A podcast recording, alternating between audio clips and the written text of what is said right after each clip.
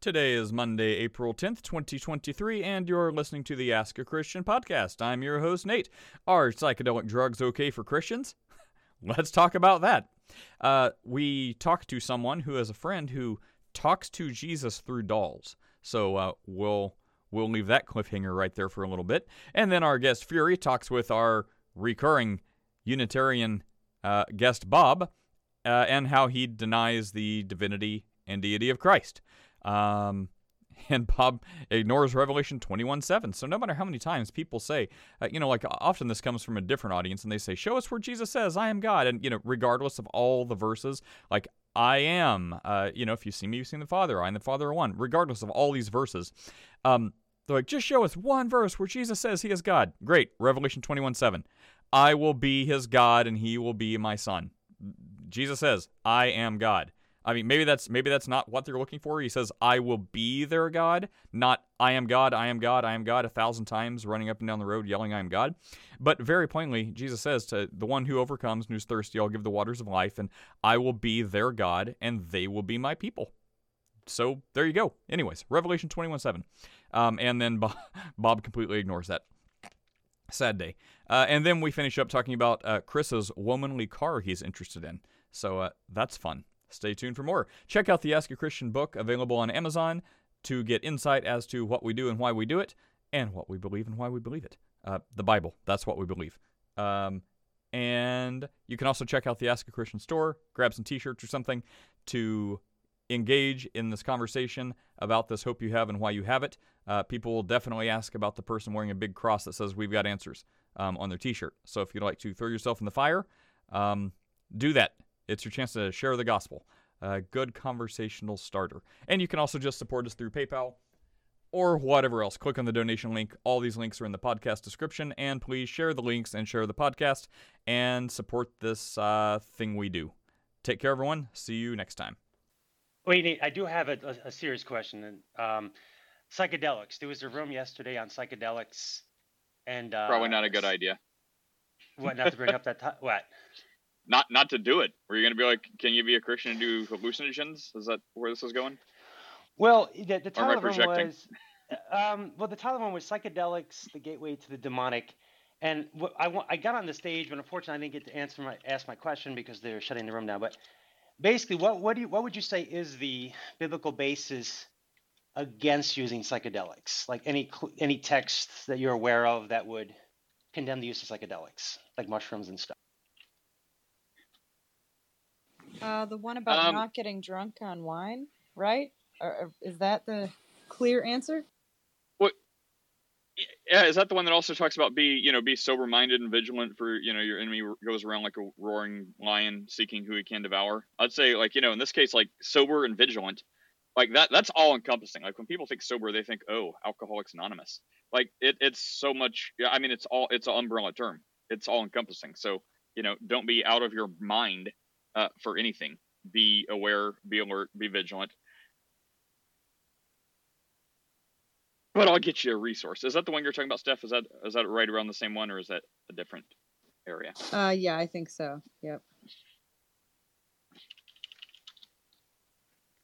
But okay, what if somebody countered this? Then you know the Bible says, for example, give uh, those that him, those that are afflicted give strong wine, strong drink to those that are afflicted or have a heavy heart. Now, some might say that when a person is really down or suffering, like physically, using alcohol uh, can help, uh, like dull, uh, what is it? Um, kind of subdue those negative feelings, help to put them in a, a, a, greater state of ease. So some might say that a person is really suffering, using certain types of um, like hallucinogenics, alcohol could be used for medicinal purposes. Does that make sense? That's a terrible well. I would idea. say, well, yeah, that's like the baptized thing. Like I would, I would agree with the first part of that, which is what the Bible says that you know have a little wine for the stomach, and you know, like, um, again, not that I, I think that was like another baptized thing, like you know, reading into it, like if you're depressed, drink, that'll make it better. Um, but I would say the part where you know Paul encourages uh, Timothy to use a little bit of wine for the stomach, uh, I'd say, sure, there are uses, but then to like the baptized leap for the ages is where you took you know use a little wine or whatever for comfort and you extend that to psychedelic hallucinogens um, i would say that that is a way super jump. Um, no. Mm-hmm. and I think also like, you know, when you talk about like, there's a lot, I, I want to find something. I know there's more specific stuff. Um, but the case is generally that if you just get like whacked out of your brain, um, you know, that can get into like kind of sorcery. Like some people say like sorcery is not limited to uh, you know, just like I don't know, calling on dark spirits or playing with bones and like blood sacrifice for you know hail Satan or whatever. Um, but that can also extend to like you know giving up like uh, guards or like you know borders of your mind or whatever and your faculties. Um, so that could sort of be like related to the occult and like sorcery in that regard. And it basically just like opens yourself up. Like you have no no like mental defenses. Like you know you're like basically like, hey universe, here's an here's an open brain. Uh, you know if there's I don't know any creepy crawly spiritual thing like flying around, however that works. Um, it, it just seems like you're you're tempting, you know, tempting fate. Anyway, that's usually where the case comes from. It's like, look, if you're not sober, if you're not vigilant, then doing this can like expose yourself to, you know, some really bad stuff. And funny enough, usually when you hear stories of like demon possession after like the after interview, um, they'll say like, you know, it was like a person with like heavy drug use or something like that. Um, anyways, CEO, you wanted to say something? Well, I have a, a live case study in this. After my nine-hour layover here in uh, in uh, Paris, I just had 25 ounces of beer because I hope I'm hoping to fall asleep on my flight to Barcelona. So grade that how you will. I mean, I'm pretty. I, am a pretty easy uh, teacher, so I mean, I'm not going to judge for that. I mean, and you know, also like depending, right? Like I, I can drink a 40 ounce just and not feel it, um, because you know I'm, I'm not the slimmest guy in the world. I'm not the. I'm, your homies. I, I do not. Um, I'm because it's cheap at 7-Eleven. Chris, stop judging me. Um, anyways, but you know, I'm I'm not the I'm not the slimmest guy in the world. So you know, I I could drink I think more than you know your average bear and you know be rather unaffected. Where someone else, like my wife, will have like half a glass of wine once a year and be like, "I'm drunk. Oh my gosh!" I'm like, "Oh my gosh!" I'm like, "All right, go to bed." Um, She's also have, Asian, uh, right? But, but CEO, I'd also. Uh, uh, CEO, if you go from your 25 ounces of beer to uh, you know psychedelic shrooms and acid, um, you know maybe we'll have a chat. What stuff? Not on this trip. I have verses for Edvin. Um, so so I think that your question, you know, because okay, my friend is a youth pastor and he says that now people are like kids are coming to church all intoxicated and high and on whatever and they're like, God gave us every good plant to use and they'll they'll cite these other sources. Uh, so he has talked about this actually being an issue. So I think this is a pretty relevant question. Uh, but okay, so the the example that you gave, I I looked for it on Google about like if someone is heavy hearted, give them drugs. I'm hoping you can find that because I'm I'm interested oh, in that. But, oh, oh, yeah. Oh, just to address that step, just to clarify. Yeah. There's a it's a proverb talks about give strong drink to him that is of a heavy heart.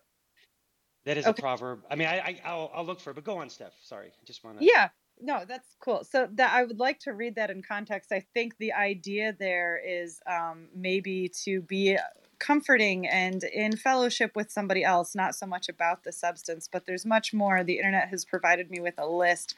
So uh, Nate already said First Peter five says, "Be sober minded and watchful. Your adversary, the devil, prowls, seeking for someone to devour." Um, First Corinthians is uh, six nineteen is the one that talks about your body being a temple, so don't put bad stuff into it. Galatians 5:19 uh, talks about the works of the flesh that are evident. So it has a list: sexual immorality, impurity, sensuality, idolatry, sorcery, enmity, strife, jealousy, fits of anger, rivalries, dissensions, divisions, envy. It lists specifically drunkenness. Um, and so it says, "I warn you, as I warned you before, do not do such things." 1 Corinthians 10:13 No temptation has overtaken you that is not common to man. God is faithful uh, and he provides a way of escape. So I would say that would counter the idea of medicate, like self-medicating, the way you described it. Ephesians 5:18 says, "Do not get drunk with wine, for that is debauchery, but instead be filled with the Spirit."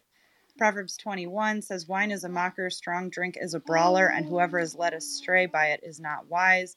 Th- this is a long list. I can yeah. keep going, but uh-huh. there's a whole yeah, there's a whole yeah. bunch of. Do you want more? No, thank no, thanks, Steph. I, I just okay. wanted to, to touch on the, the, I found that the verse that I was referring to in Proverbs. Again, I haven't studied this out in depth.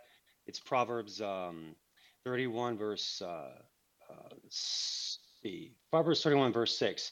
Uh, give strong drink unto him that is ready to perish, and wine unto those that be of heavy hearts.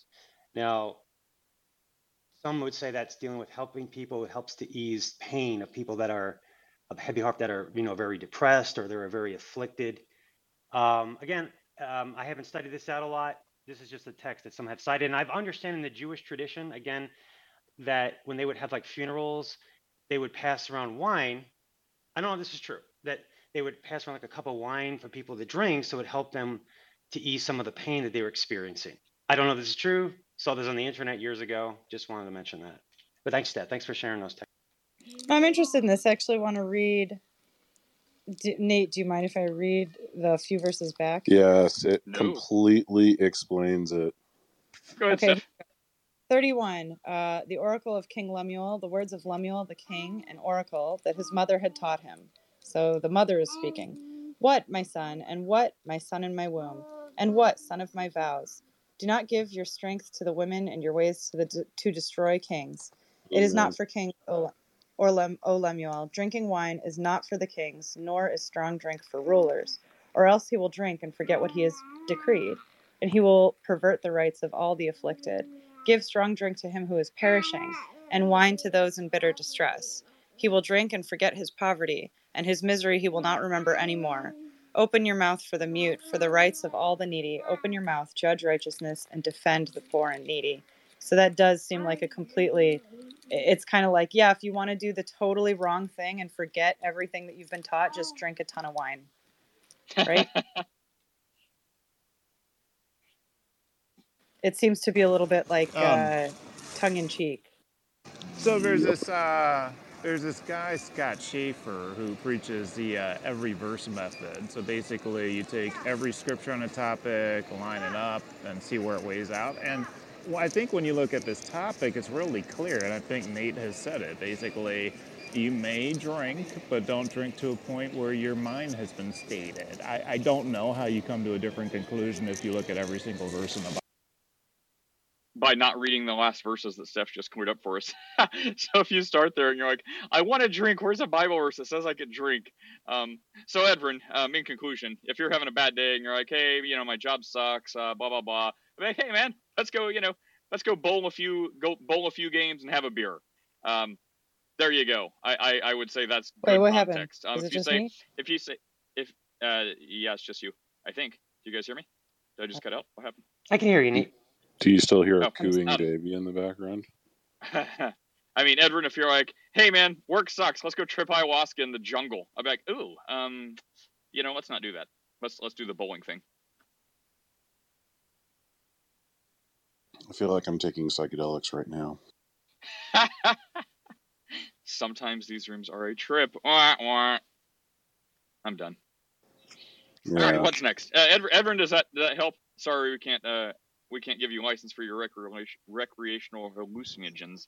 I, but, I uh, think you know I think maybe Nate, like a better instead of like, hey, I'm going to drop acid that I buy from some guy on the street that may be laced with fentanyl. Um, you know, there are clinical um, experiments right now for PTSD uh, members of the former members of the military um, on micro dosing very, very, very, very, very small amounts of um, not LSD, but some some types of mushrooms, etc. What do we think about that? Uh, I'm I'm against this for a bunch of reasons. But before we go into that, I wanted to point out I'm using the Lexham Bible, which is like Michael Heiser. he has this app where you can see uh, whatever. It's got all these resources. Anyway, it says those that be of heavy hearts is actually literally bitter. People who are bitter or experiencing bitterness. So I don't know if that changes. Like it's not people who are sad; it's people who are bitter. Hmm. Uh, but the microdosing seems like a bad idea.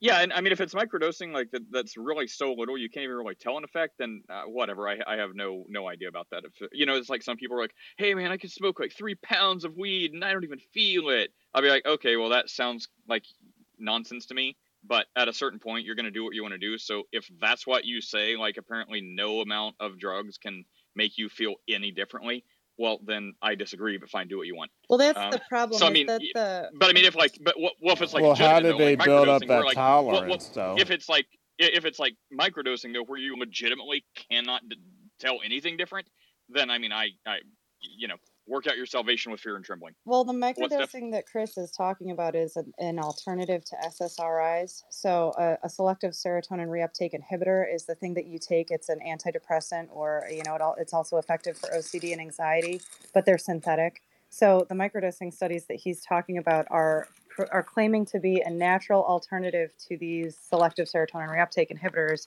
And the idea is that they're then not physically addicting. Like an SSRI, you would need to taper off because it's not like you get addicted to it like you, but you know, you get symptoms when you stop it cold turkey. So with these, they're they're saying that the idea is that you can just stop it. You can take it short term. It's like a better SSRI and it's all natural. But the problem ends up being that you are still medicating with something that um, can be more effectively dealt with in talk therapy. So it's just it's just a natural alternative to something we already have, uh, but again, less effective than talk therapy. Um, oh, I have a follow up question, um, Nate and Steph. I'm just trying to. Let yeah, me jump in before you follow up. Okay, go ahead, man. Uh, in Galatians, in that fifth chapter, verse 19, it mentions I know it mentions drunkenness, but drunkenness has to deal with drunkenness. But in the King James, it says witchcraft, which is somewhat misleading. Uh, underneath in the Greek, it's pharmakia, which is talking about drugs. Now, in the in the uh, in that same chapter in the complete Jewish Bible, when you read it, it reads like this: and it is perfectly evident that the old nature what the old nature does. It expresses itself in sexual immorality, impurity, and indecency, involvement with the occult, and with drugs. See that? So mm-hmm. I I would say no to to mm-hmm. psychotrope. Okay. No, th- thanks for sharing that. The, the, I guess the follow up question I have is, okay, many years ago when I got my wisdom teeth out, I was given like par, uh, I guess partial anesthesia, so I was like in a semi loopy conscious state. I was not sober. Um, what do you think about that? Is that like should I not have gotten that or just kind of endured the pain? I, am just trying to be consistent because I was oh. certainly not sober. So, so, medical okay so medical interventions for things like pain that are short term to have a procedure i don't think there's any defense for that being what the scripture is talking about it's talking about drunkenness but then it links drunkenness with behavior so even in the verse you cited it's saying you know drunkenness is not for kings it's for people who are bitter it's for people who are you know it, had that that translation so this is not saying like oh and by the way grit your teeth bite a bullet uh, do a shot and get your wisdom teeth out. That that's a stretch. And yeah, and for I, the record, you know that. Well, I ate my okay, what, what, was it like codeine something like yeah I ate those things like Skittles and they they really didn't do anything. I'm like if these are working I can't tell it. It was miserable for like a week. Um, yeah, I ate those I ate those things like candy and didn't think twice about it. Um, but I also couldn't really.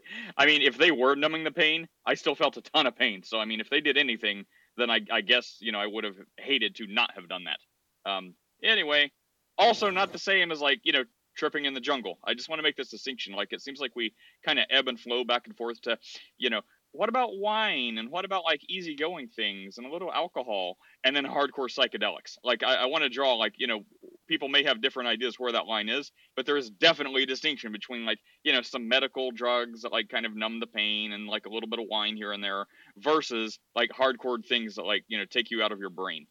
Well, what is that? Uh, what's that verse Paul has where he says something about like if it convicts you, then you know it's wrong. Romans you know 14.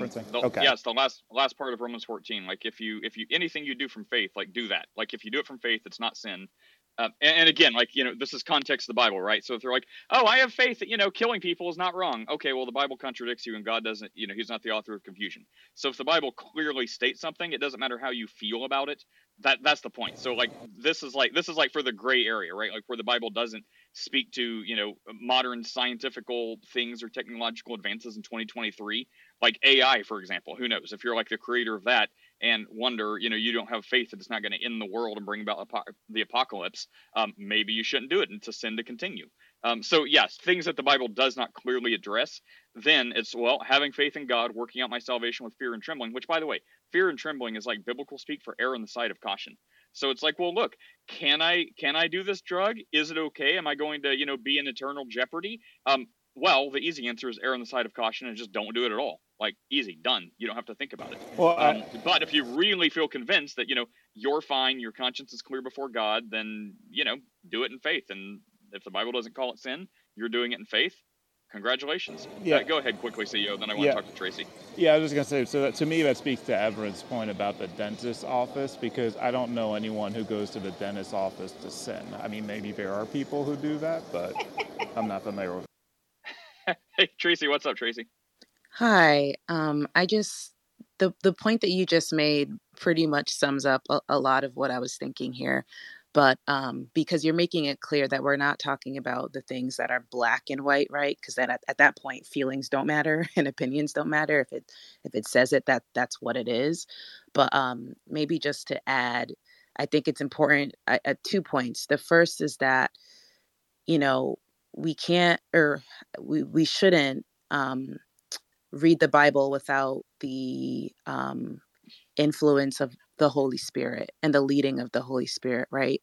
I feel like lots of these issues that and I know for the sake of conversation, like we have to we have to talk about it, but you know, in, in somebody's personal walk, there are many things that like if they would just check in with the Holy Spirit, they would be guided as opposed to saying, well, the Bible doesn't say it, so X. You know, the Bible doesn't say it, so why? Um, the ministry of the Holy Spirit is amazing because he's the, the the greatest teacher, right? The the the convictor, the one who allows us to get revelation and illumination from the word that we read and then also how we apply that word to our lives. I think the second point, if I haven't forgotten it, that I was going to make was that and I think you touched on this. You know, Christians, unfortunately, we spend a lot of time trying to see how close to the edge can I get without sinning, as opposed to how can I walk in faith, in truth, in love, in purity, in self-control, and all the fruits of the spirit at all time without letting you know the lust of the flesh pop up. Because I think another area, and I was speaking about this with a, a friend the other day. You know, the lusts of the flesh are evident, and the Bible goes on to name them. But a lot of these things are indulging in the lust of the flesh. Like sure would it be nice to be able to take a substance to like quote unquote take the edge off of a difficult day? Yeah is that like engaging the lust of the flesh? I think there's an argument that there is. Um, i'm also and, and this is just my my personal opinion and i don't you know say that this is my biblical opinion although i know it's based on you know what the holy spirit has taught me the he's called the prince of peace for a reason. And I truly believe that, you know, through all of our afflictions and the things that happen, and like the peace of Jesus Christ is all that we need to get through if we're really encountering the Prince of Peace and everything in the fullness of the power that that means. So like my my personal conviction doesn't allow me to drink and, and I and I used to, you know, quite quite a lot. But then I had an encounter with Jesus and then I felt his peace and realized, like, oh, you know, it actually is available in a real, palpable, tangible way. Um, so, such that I'm not going to turn to substances for peace. I'm going to turn to the creator of peace. Um, those are just the comments that I, I wanted to make. Thank you guys for the discussion. Of course. And hey, if we want to get real controversial, um, you know, what's being referred to in a lot of the Pauline epistles is um, the ideas of pagan mystery cults that are surrounding the Christians. And pagan mystery cults would uh, do a couple of things. They would either drink or have a type of uh, hallucinogenic drug, as well as they would um, sing for long periods of time to put themselves into an altered state of consciousness. And so he was admonishing people to not be charismatic. Wow! Way to, way to way to way to make a way to make a baptized level leader, Chris. Nice going, Chris. I'm pretty wait, sure wait. we should take you to the village elders and stone you for that, Chris. Wait, wait if, if we can go back to Proverbs 21 for a second, 31. Okay. In case anyone's wondering, I haven't drank alcohol in like I don't know two years, whatever. But it seems that he gives the reason why strong drink is not for the kings, because lest they forget the law, because they're in a position where they would influence other people. They have to make decisions. So it would be incongruous for them to drink wine. But for those that are perishing, those that are physically suffering, this is one of the views. Physically suffering, uh, afflicted, strong drink should be given to them to ease their pain. So that seems what is implied in the, the text. It, I don't think well, it's I mean, discouraging. Well, I mean, if you want to take that literally, do you mean like is perishing like you know having a bad day or something, or like they're they're like in battle and they're dying with a spear like sticking through their skull and they're like, oh, death is imminent. I'm I, I have like five minutes left in this world. Great, here, drink all this you want. Peace. Um, I, I mean, if you want, is that how you're reading it? Because like if someone has like a grief, oh, they're, they're actually dying. Like in the next five minutes, they're going to be dead. Mm-hmm. Then yeah, ease their pain, chug. Um, yeah. But I mean, if it's like oh, I'm perishing because, you know, my job is a drain and my wife is, you know, grumbly and, you know, I'm slowly perishing. Okay, well, get drunk for the next 20 years to numb the pain. I don't think no, you can I, make that case. I hear you say, but it mentions perishing and, and, and bitterness or pain. Bitterness can be understood as, as pain. Um, so, what kind of pain? Physical, emotional pain? I, I, I, you know, one of the commentaries seem to just think it's referring to, I think Jamieson Fausset and Brown seems that it's appropriate to give wine to people that are suffering. I'm not saying that's necessarily correct. I'm just, it's not like a, a bizarre thing that I'm suggesting. Some other theologians I've never thought uh, of this. It's just, go uh, on. If we look, if we look medicinally at, at this whole thing that was just being discussed, uh, one glass of wine with a, with a meal actually keeps the blood clean. That's what it's for.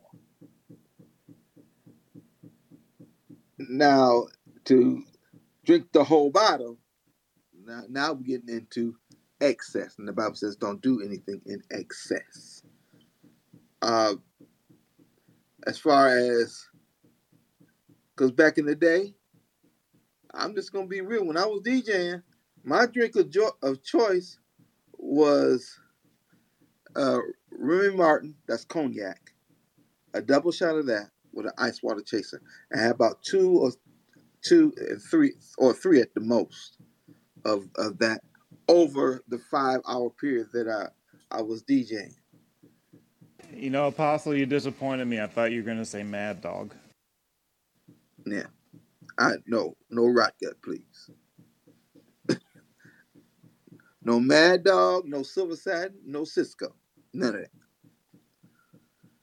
But, I was, night I was, very, was okay. Nah. We're just gonna run an Alcoholics Anonymous room today. So, all right, how how long's it been? No, no, but no. see, I but back then, you know, I didn't know. Now I did use. I will get uh, make a hot toddy if somebody has a if I have a real severe cold. But that's the only time you ever see me put some alcohol in my system, and then I do it for the purpose of I'm under the covers, sweating it out. A couple days later, you see me again, back to my normal routine. But uh, as far as just to drink, just to drink, oh no. Oh no. Because the Bible is very clear. Strong drink to them that are perishing. Actually, it was also used as the, a way of pouring uh, if we look at the Good Samaritan, I think they poured wine and oil on the wounds uh, on uh, on the wounded man, and then he took him to the a place where he could lodge.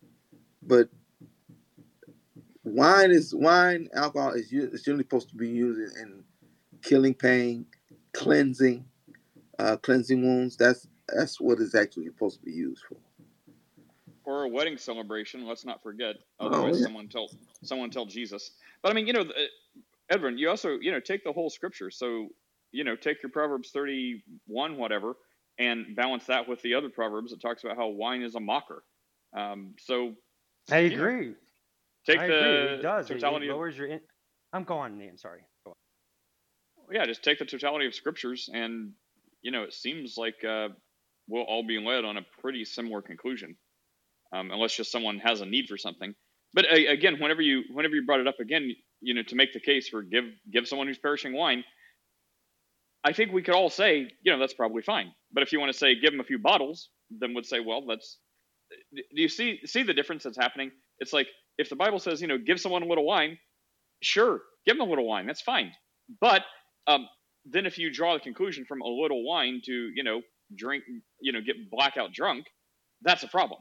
So it's anyway. It, I, am just gonna call these things like, that happen like baptized leaps. Like every time I spot them, because um, yeah, it's, it's jumping to a conclusion. I'm not saying that you're doing that, but you know, just for someone that would use that scripture to justify, you know, drinking an obscene amount, it's like, well, great, but now you're taking the oh, scripture oh, and oh, doing something. At, well, I wasn't saying that. I wasn't saying. Yeah, and I, I, yeah, and that's why I said I know you're. Yeah, okay, that, that's sorry. why I said I know that you're not saying that because okay. that's why I just said that. But okay, my, my, apologies. I I invited uh, uh, Rab, what's his name, Rabbi Rav, into the room. I'm just curious what his thoughts were on that, the uh, practice of in the Jewish when they had funerals to pass around wine. Again, it seems that they were to drink it to a point where it would dull their their feelings. I don't know. I don't know. I, I again, I don't drink. For what it's worth, it's not like I'm want to justify my drunkenness. I haven't drank anything in a long time, a couple years. I'm just just curious. I'm just curious what actually how does that apply in life? If somebody's like very down, they had let's say went through a breakup, they lost a loved one, they're suffering a lot. How much is how much is too much? I don't know. I don't know. I'm just just asking a question. I'm really not sure. But I understand those passages in the New Testament. I'm familiar with them uh, wine is a mocker. It lowers your inhibitions. You're more likely to forget the law of God and say things you shouldn't. I, I, I'm aware of those texts. So just trying to like harmonize them together. That's it. I appreciate the input. I do. Sure. Any more uh, thoughts from you, Tracy?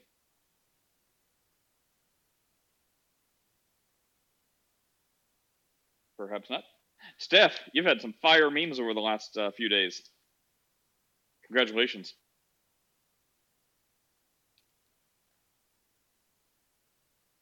Okay, fine. I take it back. I didn't really mean it. Jeez, you're having a rough time there, Nate. I know, right? Trying to do something nice for someone. I know. Should I should I um, post my article in the chat that talks about uh, glossolalia and mystery cults in Corinth? I mean, if you want, I I can't be funny. I'm just trying, just trolling right now. Just trying to be funny. I can't. Um, let's see. Hey, Felix, what's up? Hey guys, I'm just listening to the conversation. I was, I was writing in the chat. You know, I had Nyquil last month. It was a joke, but yeah, Nyquil has 10% alcohol, so I did, I did drink alcohol last month. It's like one of but, Chris's IPAs. But listen though, for real, for real though, um, there's something to think about. In Bible times, there was no way of keeping, you know, anything from fermenting really. So so everything they drank had some level of fermentation already. You know what I'm saying? I mean, what a time to what, be alive. Just yeah. kidding, going. if you read what Paul writes to the Corinthians when they're taking communion and they're abusing, take, you know, abusing the communion, there were people that were getting ahead of others, and some of them were overeating, and some of them were over drinking and he tells them, "You guys want to drink and get drunk and all that? Go, you get you know, drink at your house." So that's that's an indication that the wine they were using at communion was fermented wine. Would you say? Yeah, I have no reason to think it was grape juice and saltine crackers. yeah, true. Uh, but by me saying this, I'm I'm by no way advocating, uh, you know, drinking to the extent that they drank, but but if you know, if somebody would, if, if you want to take it technically, I say that, you know, the, the sin is not necessarily drinking a fermented beverage, but the sin is when you, like they've been saying, in excess and you reach the point of, you know, non-sobriety. Let's just say it that way. I think that's where you get in trouble most. But I, I do believe in abstinence though, because you know it could easily lead to you know one drop at a time, leading to a drunken state. That's where you don't. That's really where you don't want to go. You know, in uh, medieval times, fun fact that um, the reason they they had ale like everywhere was because they had such a hard time keeping water fresh and pure that they just made ale and they like drank that as their primary beverage because uh, it helped with you know uh, not getting sick because uh, the alcohol was able to kill the um, you know whatever was floating around in it.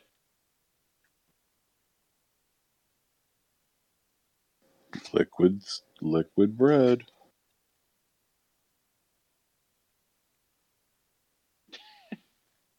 Yes, Steph, I was congratulating you on your uh, memes this weekend. Let's see. Well, Rich says, Victoria says, God is in control. Um, Rich says, thank God for cancer then. Rich, we even thank God for you. Even though we do not understand, we still think you have a purpose and thank God for you, Rich. So, do we clarify also that cancer. God is not the, uh, you know, the cancer is a result of the world's brokenness, or do we just let that go? We're just going to let it go. All right, cool. We can say God is not the author of evil, nor does he do violence to the will of the creature, but nobody ever listens. Wow, that sounds like was it Winnie the Pooh that had like Eeyore that was always like the depressed donkey? Was that right? He's like, oh, yeah, yeah, yeah. That's, that's, how, right. that's, how, that's what Chris reminded me of just now. Like nobody ever listens. Everybody that, thinks that God's the author of evil.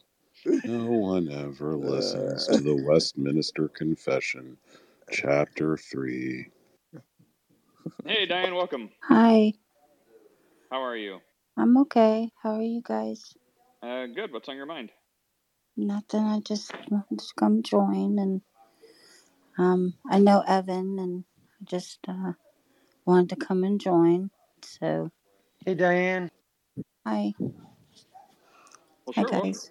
Thank you. Hey, hey, Pastor Mark. Well, welcome, Diane. Welcome, Pastor.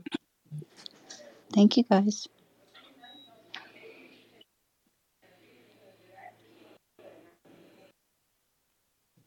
I'll be ordering the book by uh, today, Chris. After I get out of class. Oh, fun. Yeah, um, just a plug on Wednesday night, Pastor Mark um, is going to be leading us in Living by the Book by Howard G. Hendricks. Uh, this is the second in 12 sessions intended to take us through the book's material. Uh, Steph and I are still have um, a couple of scholarships available for people to purchase the material. Um, hit us up in the back channel, and it'll be a really good class. Oh wow, you guys are paying for people to buy books? Um, yeah, like one specific book, not just any book. I know. Not, I not was the just. free bookmobile. I don't know. I Steph. get that. I was just gonna say, wow, that is that is very kind of you people. I say something really quickly? Yes, sure. Okay.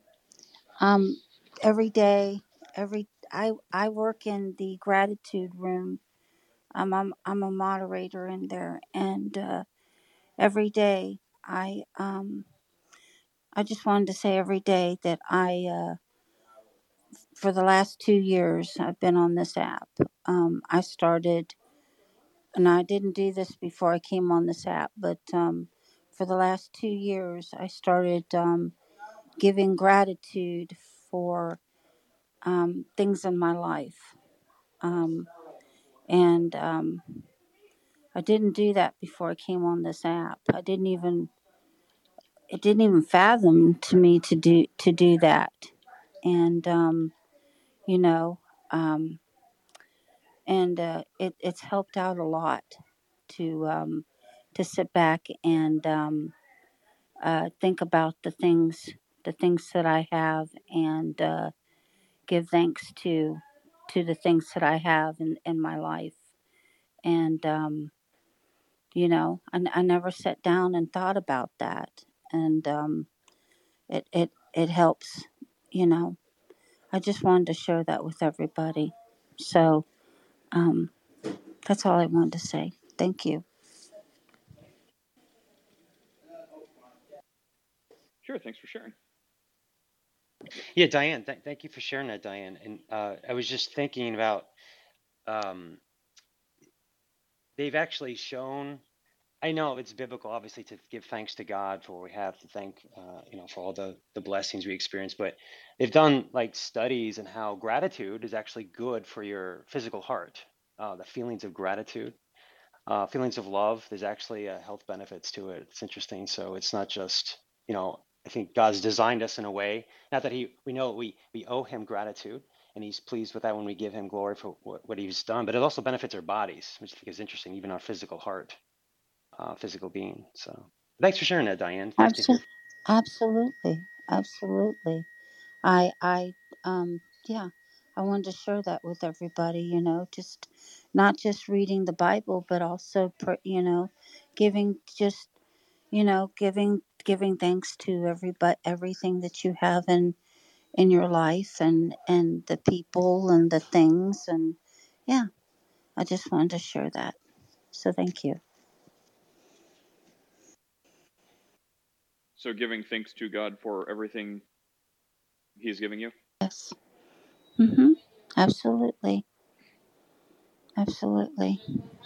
I even and and I'll be honest with you. I even give thanks to the things that have went wrong in my life because it's made me a stronger person. I've given I've given thanks to the good and the bad because without the bad, um, it's not it, it's because with with with the bad, it's made me a stronger person. Um, so I've also given thanks to the bad. Um, you know, um, it, it's it's made me a stronger person, and it's also taught me a lot of things. So um, I've given I've given thanks to the good and the bad. So with that, I'm going to yield the mic. Thank you. Who would like to pick up the mic?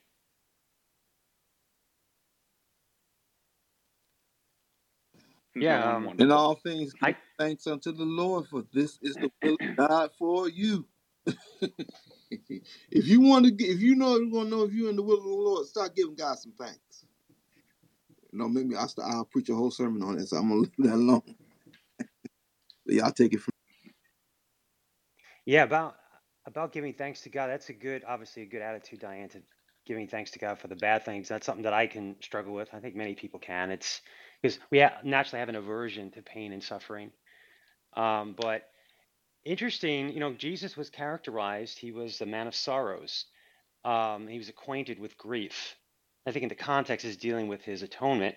But even throughout his life, he experienced, he wasn't referred to as a man of joy, but man of sorrows, you know, and he's grieving over the, the sin of the world and so forth. But I, I think there's something to be said when God uses suffering in our life to make us more like Christ uh, pain and suffering. I think it impacts our souls in a way, um, a very powerful way. It gets our attention, and I think it is used to conform us to the uh, image of Christ in a way that just reading the Bible and fellowship, uh, other things don't.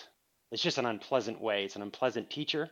But when pain is your teacher, it's it's hard to sleep in class, as I like to say. So, but thanks for sharing that, Diane. Appreciate it.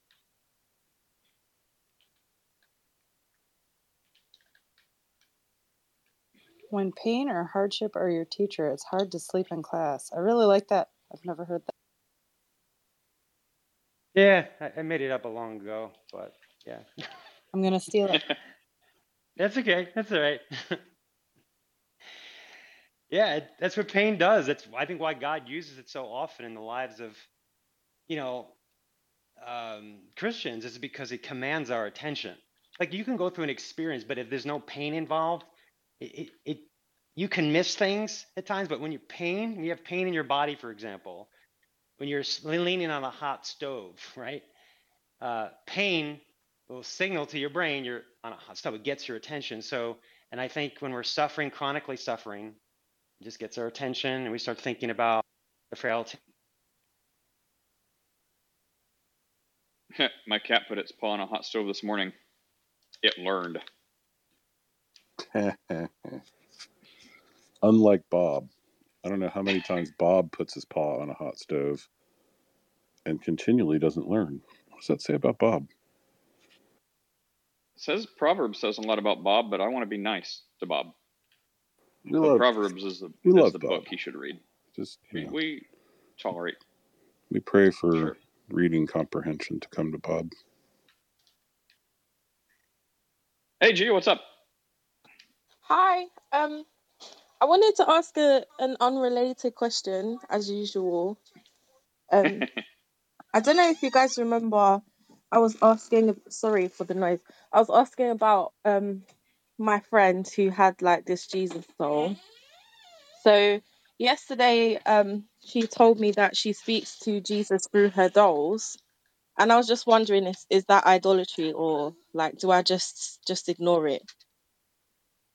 I mean, I would. I usually don't like to, you know, make claims, but in this case, I would claim, uh, no, you don't speak to Jesus through your dolls, and that's really messed up. You should reevaluate your life. And then if she listened, great. If not, I would probably not have a whole lot to do with her because it's not just that, you know, she thinks some like weird stuff. It's that, like, that's crazy. Like that, that, that like transcends like religion and theology. Like just like someone that does that, like in their day to day, like, you know, thinks they can like communicate to things through dolls. Like even a good secular humanist would be like, that's weird, bro. That is my I, answer. I, I think Michael's answer would be that she needs to be referred to a good clinician immediately, if not whatever the British version of Baker Act is. Oh gosh, um, she does. She suffers with mental issues, so that's why I wasn't sure. If, yeah, I should there say we go. anything on it. But um, I was like, oh my gosh, my ma- my mind just went blank. um, yeah, I don't remember what I was gonna say. That never happens to me ever. Haha. Just Talking kidding. to dolls? You're a mother, so I know it happens to you. yeah, exactly. No, being in the middle of a sentence, being so committed to the sentence, and then having it completely vanish from your brain. That never, ever, ever, ever happens to me ever. That's called baby brain. My wife gets it. Yeah. Literally. That's why. But I remember now, um, she was because she was telling me before that these dolls give her comfort. So I don't really know if I'm being um insensitive if I say anything because I don't I don't have those issues. Like I don't have I don't find comfort in dolls, so I don't really understand. I can, uh, her. Gia, as somebody with also a mental health diagnosis, okay, I have a pretty severe panic disorder uh, with a touch of OCD. So it never, ever, ever, ever, ever helps you when other people enable you. If I'm feeling like, and my main thing is I avoid things. So I might avoid, like, I don't want to go to that dinner party because I'm afraid I'm going to have a panic attack there, and so then I'm going to avoid it, right? That's that's sort of how it looks for me. So then if my husband is like, "Oh yeah, that's so scary. That makes perfect sense. Let's not go. You might die there. It's going to be terrible." Do you see what I'm saying? Like the the enabling when when somebody encourages the irrational thinking, uh, it's not good. So I don't think you need to go and like crush her reality, but I think you should firmly not enable whatever it is that's making her think that. Does that make sense? Yes, it does actually. Thank you. Um, because even the other, sorry. Can I ask a question? What kind of Oh, wait, wait. mental Oh, sorry. Issue does she? What kind of mental issue does she have? I mean, she doesn't have like a learning disability, does she? Um, I'm I'm not really sure like how it works, but she has ADHD, and she said that she may have autism, but I, she hasn't had a diagnosis for autism. So Okay. So she's kind of self-diagnosing. Uh, yeah, That could I be would. why. I would not That could, enable any of that. that could be one reason why she uses dolls, is because of the ADHD and the autism. That could be why. yeah, that's what I was thinking. Yeah. Well, I Oh, think we've what got our Gia is resident, saying. Oh yeah, our Michael. is- resident social worker. I think that's well, what Gia is saying is that she sees that this could be a product of um, mental, uh, you know, some sort of disorder. But a, she does. I mean, a, that's not a symptom of ADHD or uh, maybe autism a little bit, but that's not really a symptom of either of those things. Um, to personify and rely on dolls. Uh, but also, either way, I don't think you should encourage and enable, especially when it comes to her faith. Like, if she's a Christian and this has become a core part of her belief, uh, probably don't encourage. I, I have a child that I have a child that is has a lot of mental issues uh, and and also is mentally challenged and has ADHD, schizophrenia, bipolar, severe depression, and severe severe behavior disorder. And um, I've also been around autistic children, and um, so um, that's why I say what I say when I said that. So right, um, I could be wrong, but I'm just saying that you know um, I know somebody that does that, that plays with dolls at the age of 35. So, and she's autistic. So that's why I say that. Well, so. I think there's also two two things. Like, you know, there's playing with dolls. I mean, if she likes dolls, fine, buy her a doll for Christmas. But if she's like, I talk to Jesus through my dolls, you're like, okay, well, let's let's take a step back just a little bit. So, I mean, there is there are yeah. two you know two different things. So, you know, if she finds yeah. comfort in a doll, great. I mean, I may suggest like, you know, a, a, hamster or something. But um, yeah, it's I think it's the talking to Jesus through the dolls thing that's a little. By the way, Steph, is that why you avoid this room sometimes? Um, I will not I will not participate in your you know whatever you said don't participate in. I will I will call you out on that and say you must show uh, show up. No, uh, Michael, welcome. Uh, uh-huh. Yes, Steph. recovered from a panic disorder, so I don't avoid things now, but they're not easy. So you know, uh, yeah, it's a whole thing, but it's not it's not easy for me to go to the grocery store, but you would if you lived with me, you would never know that. So to answer Welcome, question, no. You just described my perfect nightmare. Um, grocery store. Rude. no, having to live with stuff. Oh. um, so, uh, no, Michael, you, have you heard enough of what Gia was talking about? Because I really, really, really would like the mental health professional. I think we've talked about this with him before. Last time Gia brought this up, I, I, think. But if not, let's let's get a first take. Yeah, Michael, have you heard enough? Um, I've I heard a bit. I mean, so it's not so people who are on the spectrum. Uh, so it all depends on what their um, on what their operational percentile is, which which is a fancy way of saying what their mental age is. Um, so you, you, you can have the, the, the spectrum is broad. So you can be very high functioning, you know, someone who has, you know, so perhaps like uh, Asperger's, for example, uh, can be incredibly high functioning and yet still, you know, live with autism. And then you can have people who are, you know, inaudible that, you know, don't have the capacity to operate much more above the age of, you know, two or three, even though biologically they're adults. So uh, if it, it sounds like, um, from from what I've heard, or at least my hope would be, with the with the plethora of issues that this individual has going on, and it, it you know a couple of uh, you know conditions were tossed out there, so it sounds like they've gone through a diagnostic process. Uh, they um, haven't. Are, the, I was just going to say that she doesn't have a diagnosis of autism. Oh. Um, well then, the, oh okay. So is there because there was also bipolar and and uh, a mood disorder was oh, wait, also mentioned. Two separate things. Gia, re re. Uh, tell- so um, she has ADHD. She's definitely got ADHD, but um, she's she doesn't have a diagnosis of autism. She just said that she thinks she's autistic. Okay. Um, so so she is under the care of a mental health care professional, like we're, to obviously get a diagnosis. We're leaving out the most important part to tell Michael. That she speaks to her dolls. Oh. Well, that Jesus is speaking to her oh, through her yeah. dolls. Yeah. Uh, oh yeah. Yeah. okay. I mean, she, So she uh, told me she. Sorry. Okay, go ahead. Thanks. Um, I was just gonna say she told me that she speaks to Jesus through them, but I've never like she never said that he communicates to her through them. But it it would Oh, make okay. sense if yeah And the yeah only so I diagnosis thus far is ADHD. yeah yeah Okay, so yeah, so um, all right, so um, so so you're and this is this is your daughter, sorry, no um my friend your friends, and how old is this child? my friend is 28 Okay.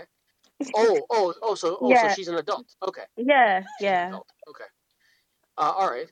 Um, all right. So, and who is she? Does she, I'm assuming with these types of mental health challenges, she doesn't live independently. no she lives with her parents um she's actually not on her she well from what she told me she doesn't like taking her well I don't know if there are meds with ADHD I'm not quite sure what med she's speaking about but if she is oh no sorry sorry my daughter's pouring water over oh gosh That sorry never happens to um me okay. either. It's okay. Take your time. Yeah. So there That should maybe definitely leave a mess. are. Yeah. So there definitely are medications for ADHD. Um, and and for every other type of um, disorder that's kind of been mentioned. Um, but diagnosis here is is really really important because the you know to say you know I you know I think the person might be autistic. Uh, there there are there are spectrum tests you know to be done, and you know and it's it's not unusual. Um, autism does you know have have comorbidity with with a lot of other potential mental health disorders. So so there could be a whole kind of there there could be a whole bag of toys we're playing with here. So um, not taking medications, uh, especially when prescribed, can be incredibly problematic, uh, especially if it was something like um, a mood stabilizer, something like that, Seroquel, for example.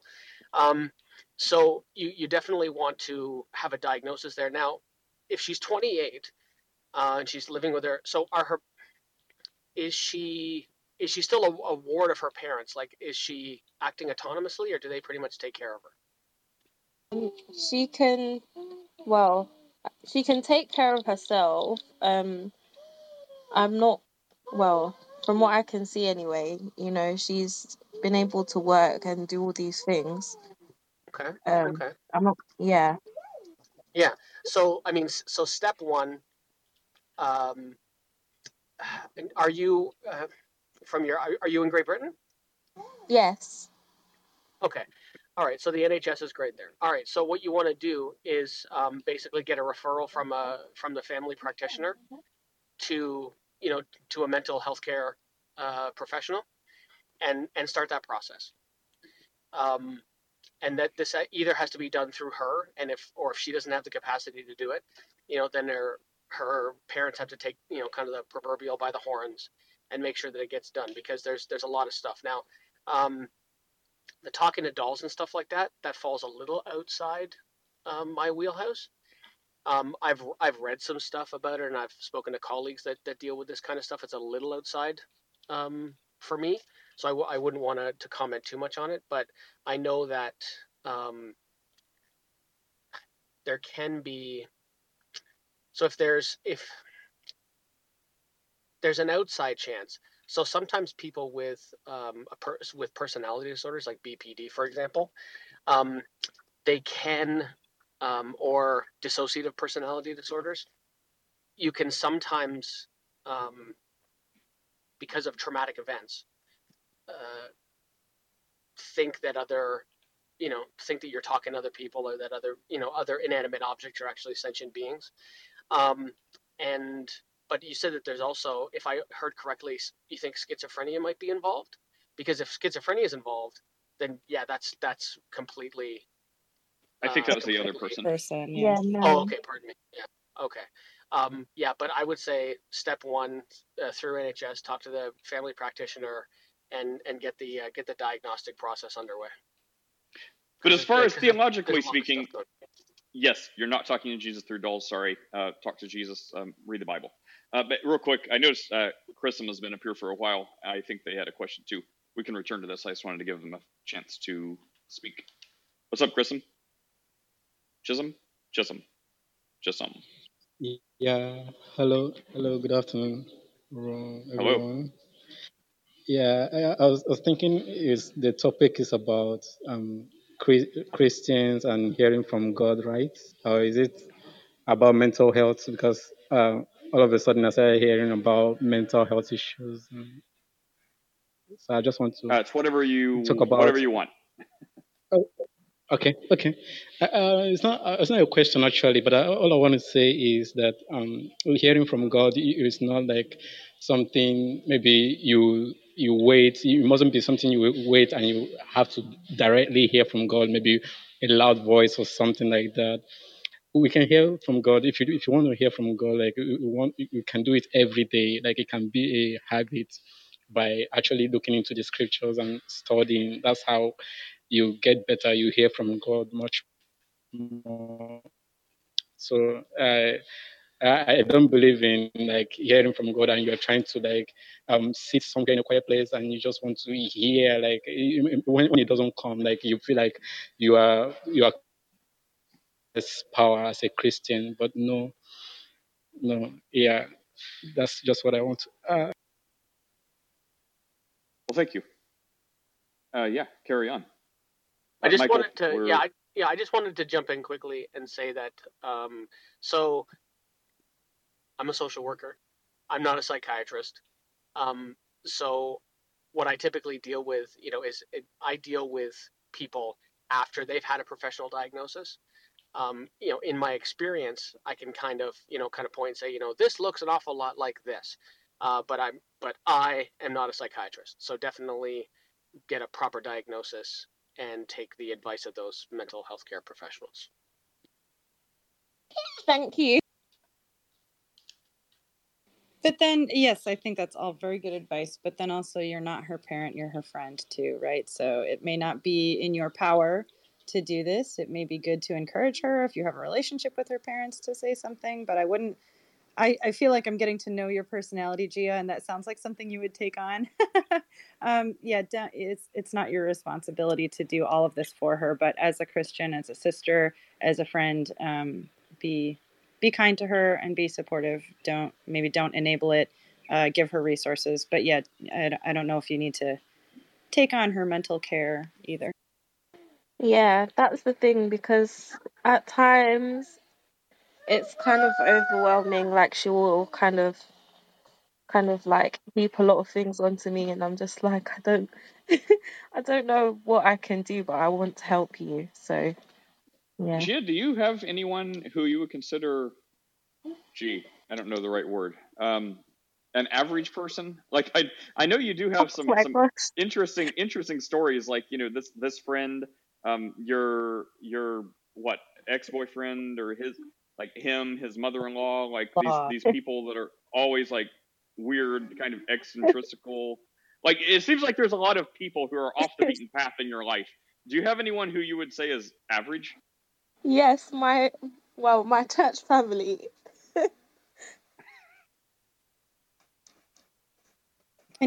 her to your church? No, she doesn't. Well, actually, she came yesterday, but she goes to a different church. Oh yeah, and your church. Did you find a normal church? yes, I actually. Okay.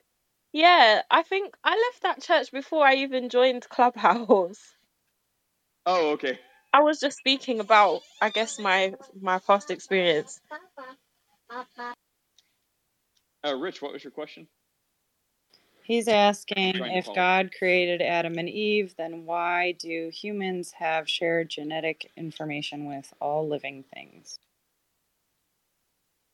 Why would that matter? Like we're still like biological life, so I mean maybe there's more what the one way to do it, but if we're all the same way, then why would that be a mystery?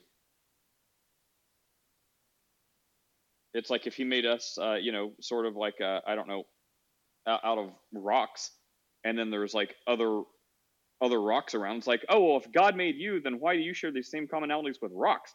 Well, because we're still rocks. If you want to make a rock, that's how you make a rock. If you want to make biological life, that's how you make biological life. So I mean, you're using the same materials and squishy stuff.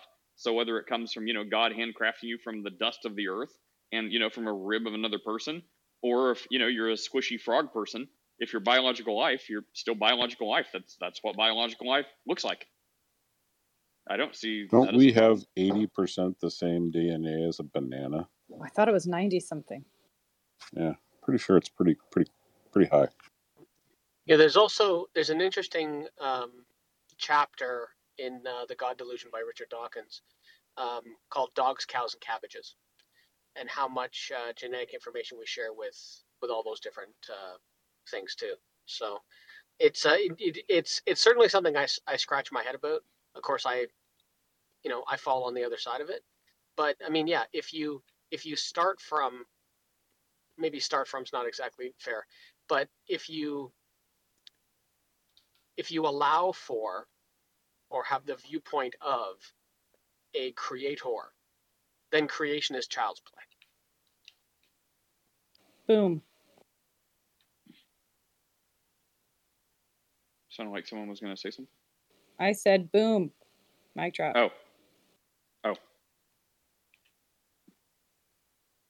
Yeah, that's a satisfying answer for me. I mean, in the chat, uh, Pastor Mark also said same designer, right? And what Nate said about everything that has squishy stuff in it is going to have squishy stuff. I think what he's, I think what he's asking is, because eh, he reword, you know, he posted it again, and he said genetics and, com- and common ancestry show that we have common ancestors with all life. So I think he's specifically talking about people and dogs and uh, cabbages crawling out of a pond scum, um, which is sort of contested, right? We we don't have scientific consensus on that, as far as I understand it, uh, but we do share lots of genetic information, and as as Michael said, as Nate said, two different ways. That's not necessarily a problem for the Christian worldview. So I guess I don't know what the answer would be that would satisfy him. Yeah, I mean, I, I mean, I as you know, as charitably as possible. Yeah, from the Christian worldview, it's child's play. Uh, from from my worldview, I just shake my head and say, no, sorry. Um, I mean, we th- there actually is a really really large amount of evidence for universal common ancestry, um, and it's it's sometimes it's sometimes kind of misspoken, right? Like people say the tree of life, but it's not really like a tree. It's more like um, it's more like a bush, right? Where where the you know where the, the the branches start to go off very close to the ground instead of a tree where it goes a long time and then branches off. Um, you know, like a, a bush has you know a hundred times more branches than a tree does, and so that's that's more of the way um, it's useful it's useful to look at. Um, again, from from my perspective, the, the the problem one of the problems that I see is is is that if you so there's um there's a famous quote that gets sometimes uh, quote mined by creationists, um, and it was uh, I forget who said it, but it was a it was a biologist who said, um, basically to paraphrase it, that you know when we're talking about science, we can't allow a divine foot in the door, um, and the way the way some very bad faith actors from the creation standpoint have taken this is they say, look, look, they won't even allow for the possibility of a God. And, eh, you know, if you read more into that chapter, and again, I forget the book. I um, I'm going to kick myself because I can't remember the, the book. But anyway, if if you read further on that book, what that scientist is talking about is when you when you go into the lab and you put your lab coat on, you have to rely on empirical measures. Because if you allow that quote unquote divine foot in the door then you then you are then it follows that well if there's a creator then anything can happen. But from an empirical from an empirical perspective when you put that lab coat on and you walk in there then then you you can't allow for that kind of thing. It ha- there has to be something demonstrable there has to be you know observation and, and testability right and and there are lots of there are lots of Christians who walk that who walk that line perfectly fine. Francis Collins is a good example. Francis Collins, you know, the head of the Human Genome Project, and I think he's still the head the head of the National Institutes of Health in the United States, and yet he's a Christian. You know, he he he he fully believes in God. He, just he happens to be a more of a theistic evolutionist. He just thinks evolution is a tool um, that that God used uh, to make it there. So so they're they're not mutually exclusive. Exactly. Uh, yeah, that's a really good example of that. And Rich, I would also send you to um, maybe you're already familiar with Hugh Ross and his crew, and they look at the actual uh, wording in Genesis and the order of creation. and uh, they defend whether uh, it needs to be, and I don't think there's an answer for this, right? Maybe, like, I'm an old Earth creationist. That's what makes most sense to me. Um, if we see evidence in science that's really compelling that evolution occurred, then our next job as a Christian is to say, well, science is the discovery of how God did it. So if we see evidence for this, then we need to rethink uh, what we understand the Bible to say. Now, if we see something in science that directly contradicts the Bible, I'm I don't know, I'm going to have a hard time where I like, well, I choose the Bible and then I need to handle this cognitive dissonance. But fortunately, so far that hasn't happened. For example, Hugh Ross and his crew over at uh, what is it? Got question reasons to believe, reasons to believe.org and so they have an entire team of scientists and historians and archaeologists and all this that look at if we look at the creation account and we look at the word used for day, you know, uh, we can we can see that there's allowance for these various things to happen, like common ancestry. What we can't let go of is the idea, the genetic line between Adam and Christ, right? But evolution doesn't speak to that anyway. So we can see in the order of creation that we might not understand fully how God did it yet. So it's unwise for the Christian to marry any one way or the other because the Bible doesn't take a firm stance, according to Hugh Ross. So I've heard good arguments against that, but that's where I fall. I would direct you over to him to get that question more fully answered. Yeah, or we could just not give a rip at all. I want to hear Chris talk about Bob's throne of lies. I know. Well, well yeah, so that's my next somebody thing. to catch the joke. Can we get Bob up here, please? No. Hey guys, I got to jump into a couple of meetings. I'll try to come back. Bye, Michael. Exactly, All right, take care. Take care, Mike.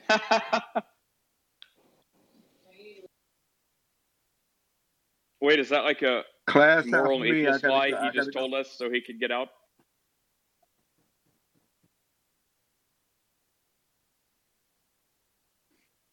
Those Canadians. Yeah, I would preface caution with Hugh Ross, as well. But I was um, the whole that. the whole thing doesn't matter to me. I can see why it doesn't matter, but for someone who does, Hugh Ross has a much larger team than he used to, right? So when he first had uh was you know rising to in fame and getting attention, he was uh, sort of translating and stepping out of his wheelhouse, as Michael would say, and trying to translate. Well, he has a, a much larger and much more well-rounded team now. So yeah, maybe don't look up Hugh Ross from 15 years ago, but you can find reliable information from his team yeah, same thing with the answers in Genesis, folks. I, it's just one of those things that like hmm. we are given divine direct revelation from God. That is our only source of objective truth. Everything else is a matter of evidence and interpretation. The entire scientific community a hundred years ago believed in the luminiferous ether, and you were thrown out of polite society and considered a fundamentalist crazy person if you did not believe in the luminiferous ether. Turns out none of it was true. So I have very, very, very low bar for anything that science is going to claim is objective truth. Right, because what science is doing is uncovering what God did, right? So at the point where they were using bloodletting, that's the extent of what they understand that God did. And then as they understood more about what God did, they were like, oh, wow, leeches are super bad. Bloodletting is super bad. Maybe we don't use witchcraft to heal people, right? So, but the, uh, the Dark Ages physicians who had spent lifetime studying this would have sworn by the reliability of that science. So there is something to consider. You're you're saying I should throw away my box of leeches? Yeah, probably not. Oh, okay.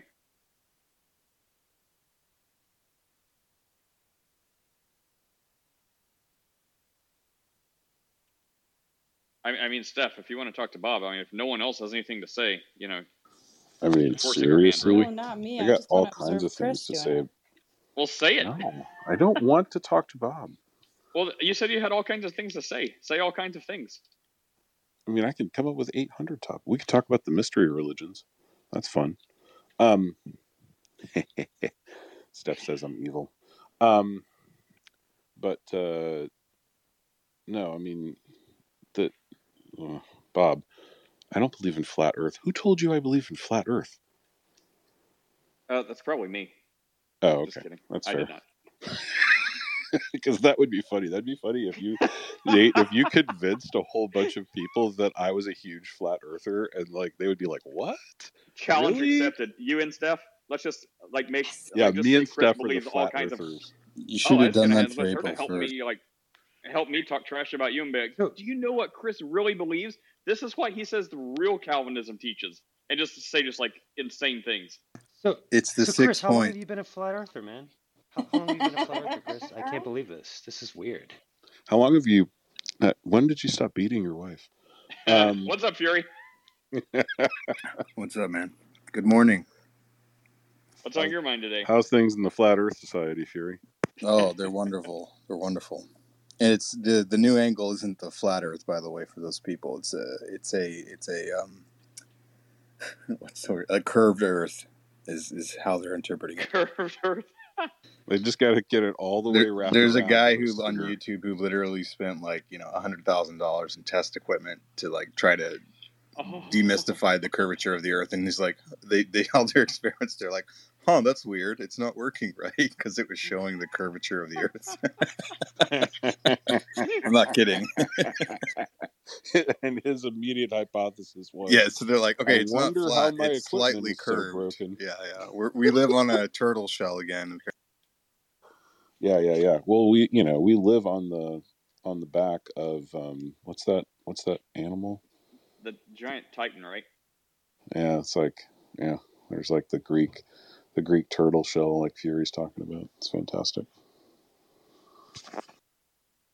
Yeah, uh, I did want to give you guys a little bit of sciencey info that I've that was recently figured out. I think from some university in New Zealand did it. I can't recall the study, but anyway, they validated that every you can trace every um, uh, geez, what's the male chromosome?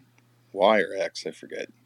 Anyway, you can trace all of those back to a single ancestor, which a lot of people will just say "duh," but it also means you can't trace it back to multiple male ancestors. So that's kind of interesting. Hey, so And they call it the atom. They call it the atom. It's they literally put the word atom somewhere in their their research. could be the lion that goes, "Gah." Steph, you've got to watch that video and come back, please, because we got to talk about the lion who goes, "Gah." The lion is funny. It kind of reminds me of my cat. Like the thing is getting so. Can we call fat animals fat? It's so obese now. Uh, not the dying one. It's like they've traded. Like if you took the the obesity away from one cat and gave it to the other cat, they would both be the size of normal cats. Anyway, this large cat, um, it was trying to crawl up on a counter, and it's so large that his chubby little legs couldn't support it, and it like kind of slid across it, kind of glided across the counter. Like, oh, cat, you amuse me. That's all I got. Then it started licking his butt, and I'm like, all right, I'm out.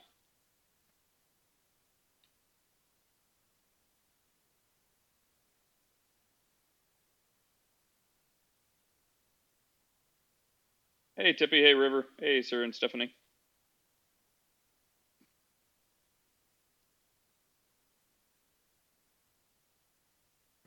Did you have a good Easter there, Nate? Good morning. I did have a good Easter. Hey, good morning. How are you? I'm good. How are you? Uh, good. Trying to get a conversation uh, before we have to have to invite Bob up. Well, I was hoping for that one. Oh.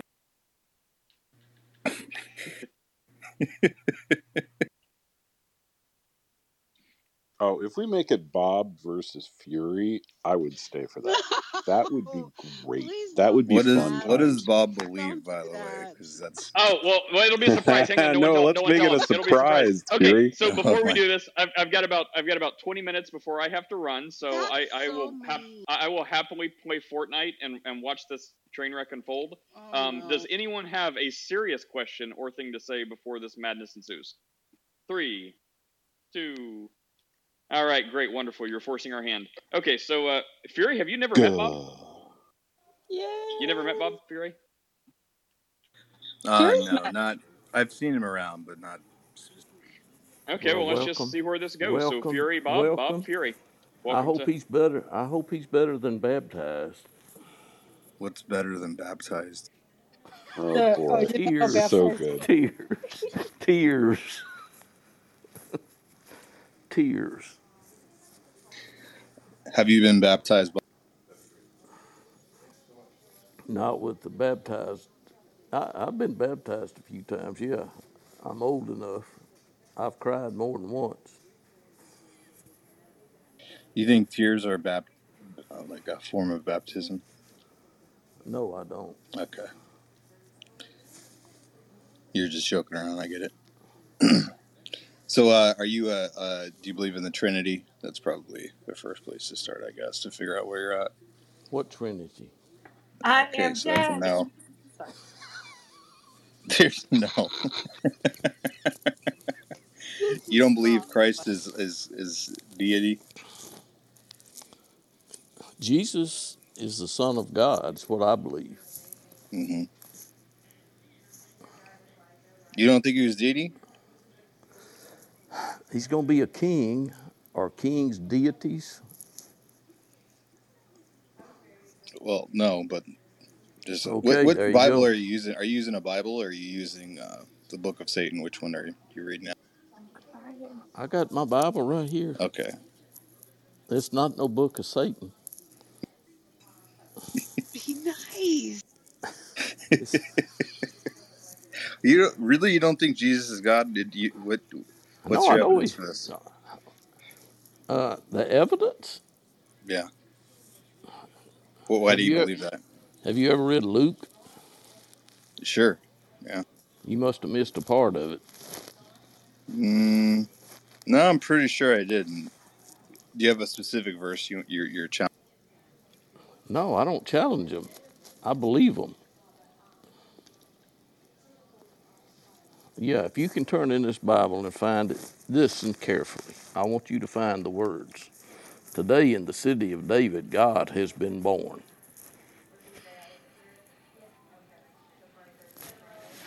That's your prerequisite. Is that right? I'm just saying, I have read Luke, and you won't find that. Have you read the rest of the the Bible? I don't know what the rest of it is. I mean, I've read a lot of it. I mean, I like it- everything other than Luke. I would say. Oh yeah, I I- just I just don't understand. Typically, most people who don't believe Jesus is God have a hard time understanding. Like they get hung up on this word "son" because they can't understand. Oh, how I am a, s- I am a, I am a son of God. Well, sure, and and serendipity is a, a sister of God and a daughter of God, and you know that we're all sons and daughters. Yeah. If, I don't you, know if you're a about Christian, anyway. I don't know about serendipity. I am, Bob. Oh, he doesn't know about you. He uh-uh. doesn't know about you, I am Bob. Don't you be side eyeing me, Bob. Bob. I am. I am Bob. I am Bob the Builder. Burning blasphemy yet? Or? Gee, aren't you glad we did this? I don't know how to talk to crazy people. You're You- doing great. Hey, it, Fury. Keep at it. Oh my gosh. welcome. Bob, I'll tell Welcome you. to- I'll tell you what what the reality is. Most people who don't believe Christ is deity lack the ability to understand how God could be on earth and in heaven at the same time. But you, you Yeah. lack, and from that, it's it's really just like uh, a understanding of how a deity would work. See, what you're trying to do is is use your human understanding and, and trying to put God into a little box that fits within your brain. But he's a lot bigger than that, unfortunately. So you're gonna have to conceptualize that, like, hey, he's in order for him to do certain things uh, and interact with us here on Earth. You know, it's not he's not going to be a human. It doesn't have to work how a human works. You know, I think once I kind of understood that, um, that and the fact that it's pretty hubris to think that you understand how God thinks and works and acts like in his entirety, right? Because we're just little peons, so to speak. You know. It's like an ant trying to understand the human world. It's just literally the probably the same level of gap there between the two. You're putting God in a Bob-sized box. Yeah. And Bob, I muted you just because you got a lot of feedback. So just mute yourself when you're not talking. I don't know. I, I just can't understand how people can't notice that Christ is deity. He says, Well, "I am." the- He literally so says, "I am." Like Well, I am what- Alpha, what- the Well, Omega. when, well, when mean? Bob was, well, Bob, when you were just talking about, show me where it says, you know, God will be born in the city of David, where it says, you know, you'll call his name Emmanuel, like it means God with us. Like, how do you how do you ignore that part? I don't ignore it. God was with Noah. God was with Abram. God oh, was sure, with that's Moses. like how that's like how the Muslims say, like, you know, uh, he and the Father are one, like, you know, one per one person, one purpose, one blah blah blah. Like that's that's like a ba- again baptized tears leap. Trin- Trinity is blah blah blah. Uh, no, I said Bob Bob Bob. Oh, excuse me. But uh, I- I don't know where you figured out that I've got a finite mind. Uh, I didn't speak about your mental capacity or lack thereof. Wait, wait, wait. Bob, are you going to argue that unlike the rest of humanity, you do not have a finite mind? No, I got the mind of Christ.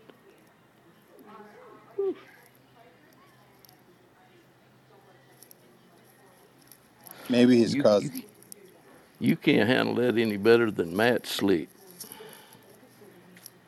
Oh, jeez. I Praise avoid God. people with the last name Slick. it implies deception. Sounds like a used car salesman. Anyway, seriously, what what do you want me to ask What do you? Dale? So I have. Here's my question. What do you do? You uh, have you ever read Revelation one eight? I've read all of Okay, so what do you make of that? chapters Is, one is that God talking three. or is that Jesus talking? In Revelation 1 8, where he says, I am the Alpha and the Omega, the beginning and the end, saith the Lord, which is, which was, which is to come, the Almighty. Those those were the words that God gave Jesus to give to his servant. Where does it say that, Bob?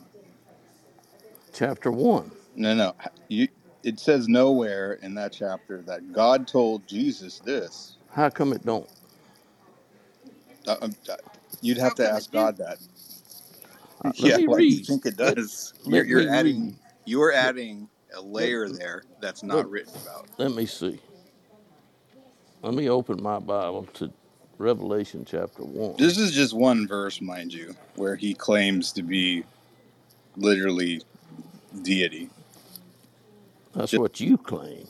no, I'm not claiming anything. I'm reading from the text, literally. There's no claim to be made here. I'm I'm reading is what I'm doing.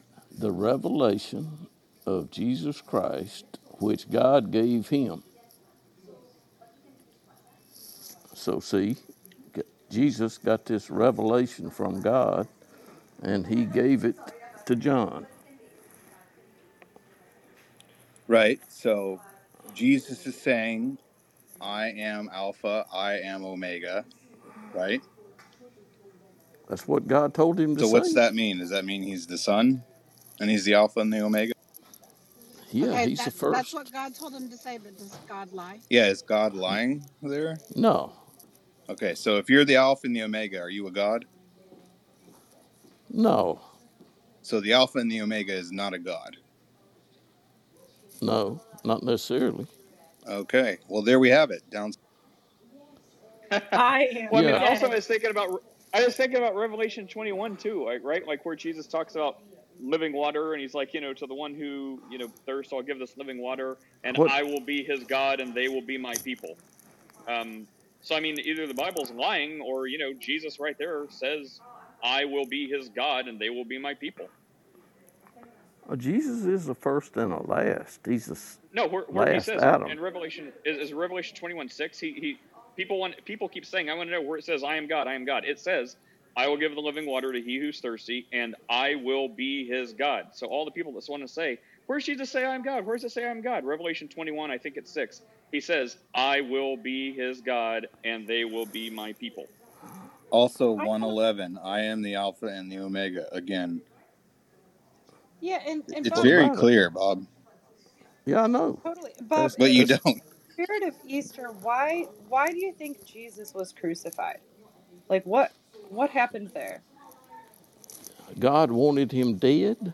Okay, yeah, right. So then why like how would- did that happen on earth? What was the reason they gave for crucifying Jesus Christ? Oh, they gave a lot of reasons. What's the main reason they gave for crucifying Jesus Christ? They falsely accused him of claiming to be God or something like So that. So then when Pilate said, they say you are God, are you a God? And Jesus said yes. What what do you do with that in your brain, Bob? Jesus said he's the Son of God. He said, I am. Do you know what that means? Do you know what I am and the Alpha and the Omega mean? Have you read Yeah. the Old Testament? Okay, so what, in your perception, what do they mean? I am. Okay. Going to the supermarket, getting a bowl of Cheerios. I mean, that's what the Muslims say. So what do you say? Like, if he's not saying "I am," like when Moses says, "What do I tell you, uh, people, your name is," and he says, "Tell them I am sent you." If it's not that, then you're left somewhere in between that and the Muslim argument, which is "I am going to the supermarket."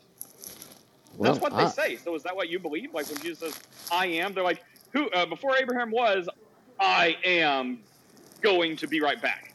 Like, what else do you do with that? Like, if he's not using the exact title that God used for himself to Moses, then he has to be like, "I am taking a break. I am looking for a restroom." Like, what do you do with that? Jesus knew I am. Jesus is I am. No, he knew I am. Well, uh, back to Revelation 21. What do you get with that? Like, what do you do with that? Like, that's Jesus talking, and he says, "I will be their God, and they will be my people." Like, is that part of the Bible corrupted? Or what he said Like- to Pilate, or all the Jews who testified that he said he was God and he didn't deny it, and then he was killed. I, all I know is he ain't God. Yeah, but that's yeah, but you're now you're you're you know Bob what you're doing though is you're you're ignoring what God is telling you. No, I'm not. I'm listening to everything like God is again, telling this me. isn't this isn't an argument we're putting forth. Like I- I'm giving you just literal Bible verses. So either you believe the Bible or you don't. But you can't have both. You can't say I believe the Bible, but I'm not gonna I'm not gonna take this what it's saying right here and believe that. I, that means you're believing parts of the Bible, the parts that are convenient for you. That's what you do. No, that's absolutely not what I'm doing. I'm literally Yes, just reading it. Yeah, no, Right. you doing. No, It's like if I have a sentence, he rode a bike. I'm saying, Bob, it says right here, he rode a bike. You're like, that's not a bike. I'm like, well, what do you think it means when he rode a bike? What does that mean to you? You're like, it means it's bike.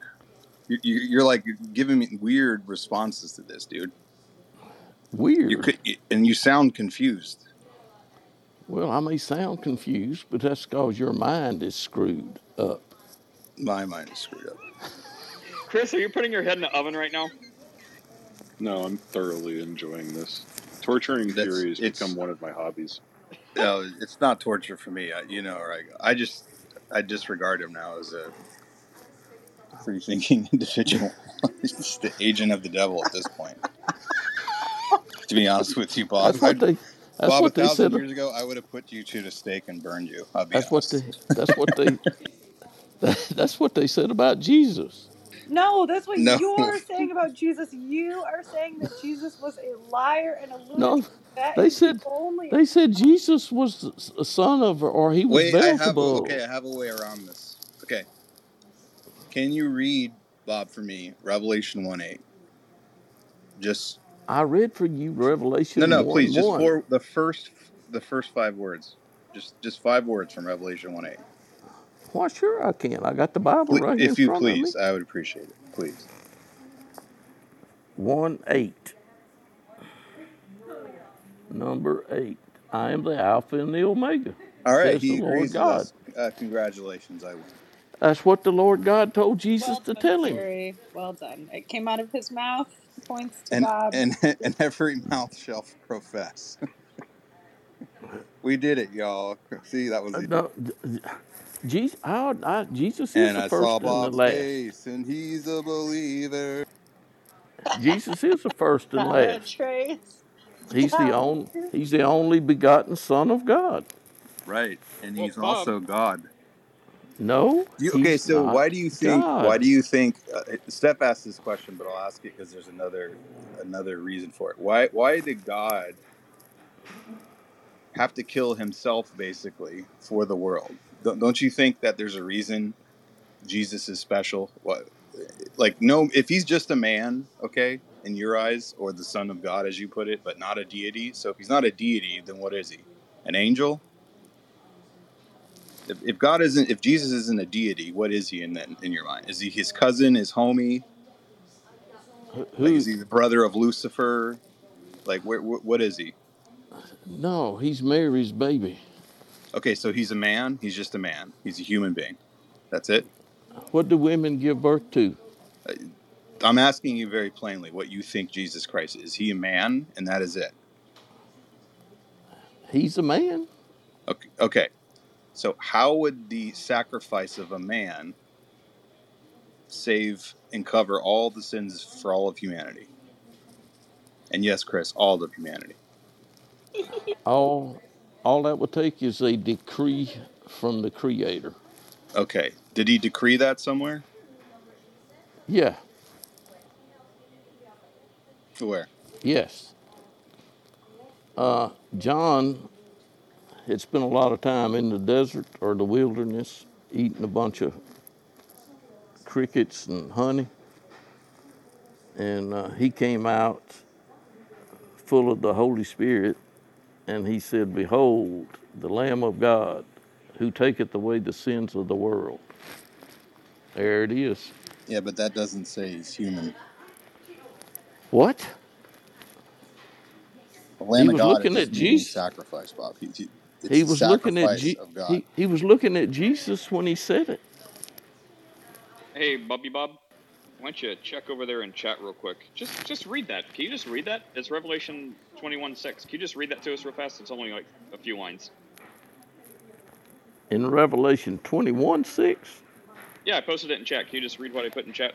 Just you know, no no leading you. Just just read that out loud if if you can. If you need help with the big words, I can help you. Well, I appreciate that. Just playing. But if you have questions, ask. But can you read that for us real quick? And then Give just it- tell us tell us what you interpret that as. 21 6.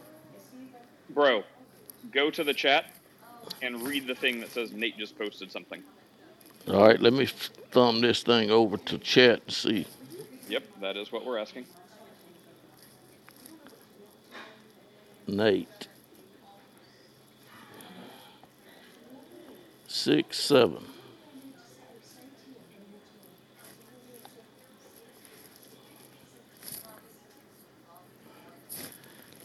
Are you Nate, six, Yeah. seven. And he said to me, It is done. I am the Alpha and the Omega, the beginning and the end. To the thirsty, I will give from the spring of the water of life without payment. The one who conquers Good. will have this heritage, and I'll be his God, and he'll be my son. So what does that mean to you, Bob? That uh, Jesus is the Son of God. Okay, thanks for playing. Nice talking to you. Wait, Bob. What did I think- play? Wait, do you? Does God allow for idolatry? He doesn't like it. He doesn't like it. Okay. But- Well, is it a but he sin al- to commit idolatry? That's an Yeah. understatement. Yeah, Okay. that is an understatement. Do you think God wants us to worship Jesus? He hadn't told me to. He just he just now said, "I will be his God." Like Jesus says, "I am God." Like all the people are like, "Where's Jesus saying?" So I'm God?" now He you have what's says it. called a. We're clearly supposed to worship Jesus. You're supposed to worship Jesus how?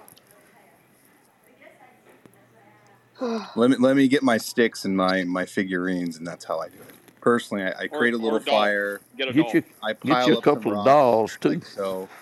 Uh, I say a little humana, humana, humana, humana, humana, and that's how I worship Jesus. I don't know about you. I don't do it that way. I can assure you.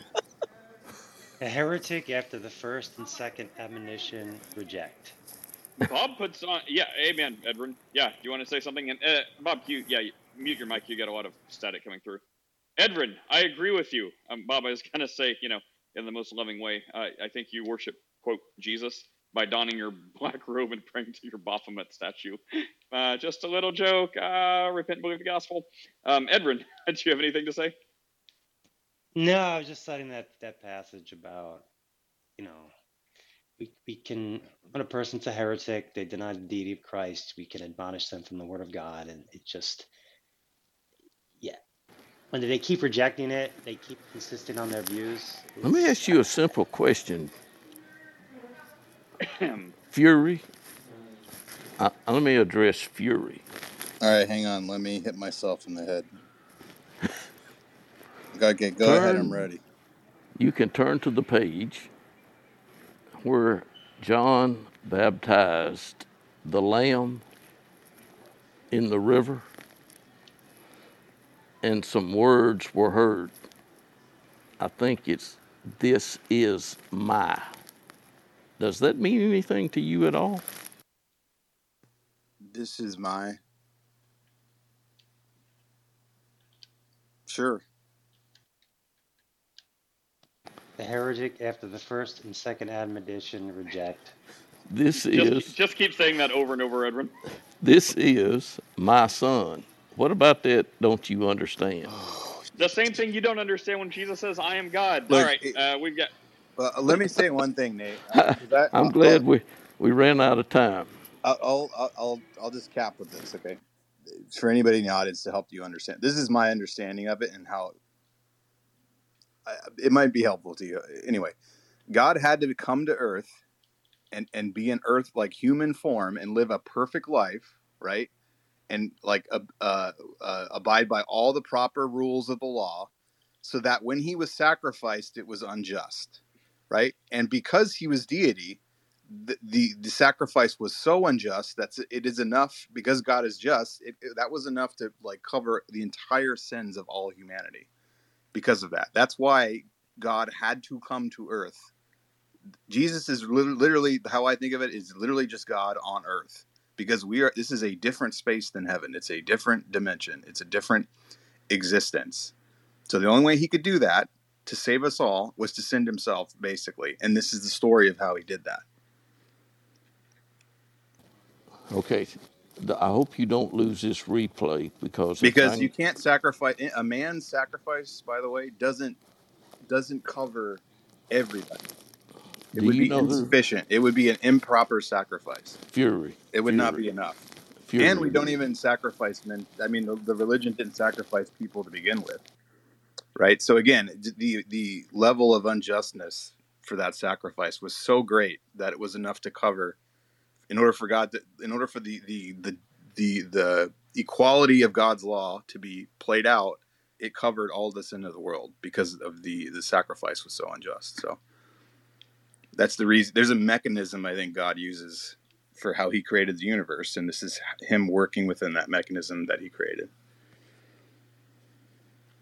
and also a way of showing you how much he loved he like went through this this human experience on on behalf of all, of mankind and was a horrible crappy experience at that and was crucified and, and you know whipped and beaten and tortured um, just so he could save a bunch of ungrateful people. So yeah god is uh, praise god. Glory be to him.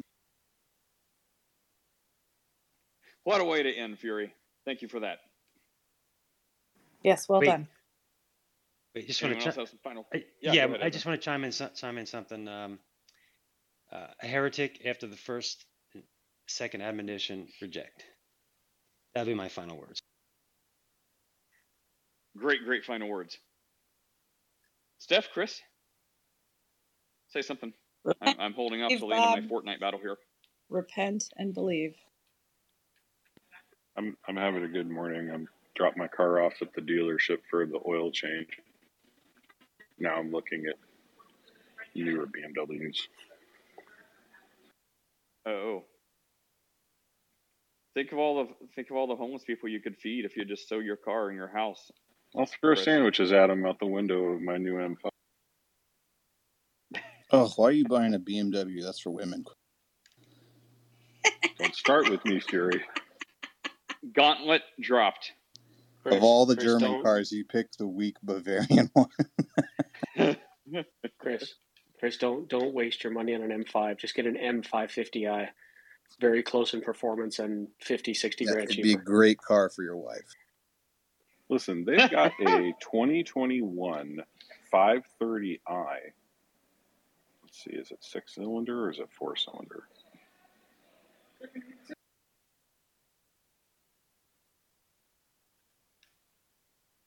A great car for your wife.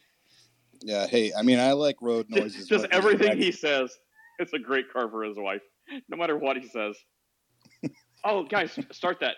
Uh, that's the next thing Chris believes that you know whatever is the womanly car, that's the one he wants. Or I guess that's actually true, right? I don't know anything about BMWs. Well, it's a car based on works, so I'll just say that. Chris, how long have you been into feminine cars? I'm curious. That was such a good callback. I saw. We're sorry, Chris. We didn't mean it. Come back, Chris.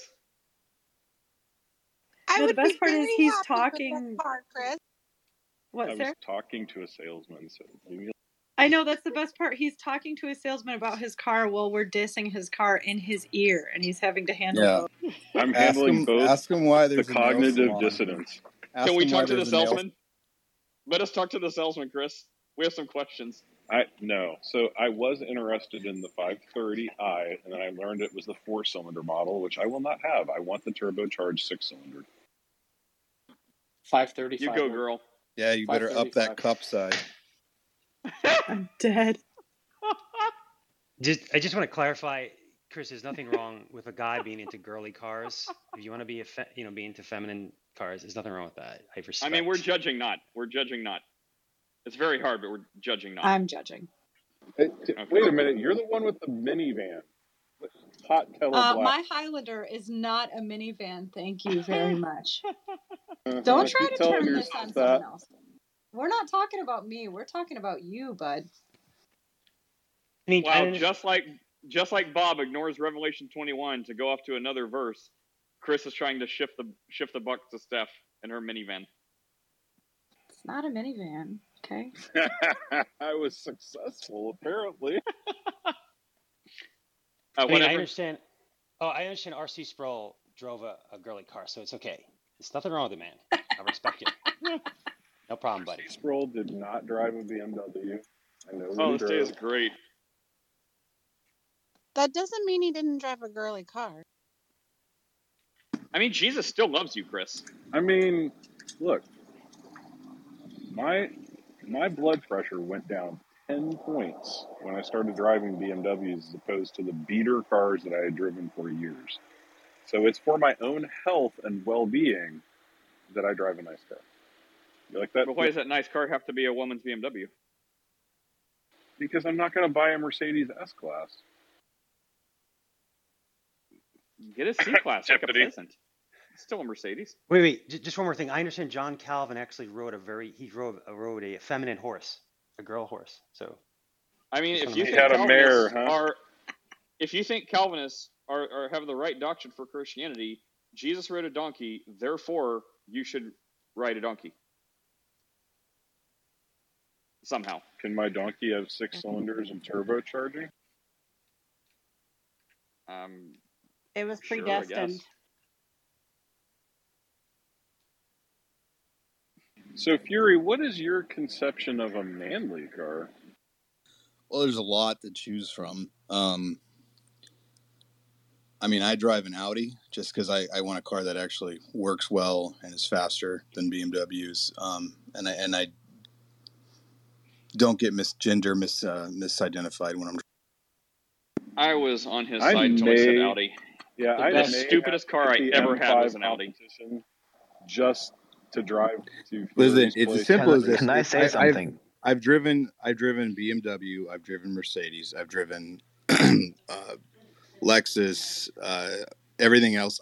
Audi are are literally one of the best sports cars you can buy. Okay, Mine had It nothing but electronic. trashes it trashes on BMWs. It's better electric? built than a Mercedes Benz. It's just it's a great car all around. I'm serious. You should drive one. Drive an S. Drive an RS if you can. If you got the money for an RS, get an RS.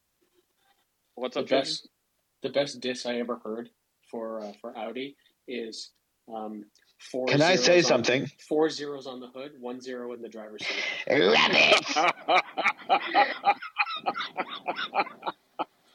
Take that. Uh, what's up, Trojan? Yo, what's up? Can I can I say something? Yes. You just did. You know the Abba, you know the Abba guy in the audience. You know what I'm talking about. Yes, Rabbi Uri. He's a friend of ours. The band ABBA. yeah, he's a little bit of a, yeah, he's a little bit of a faggot. If he just says stupid stuff, just ignore. Thanks, man. Okay, well, go with Christ. Thanks for playing. So, you know, I don't. I wonder.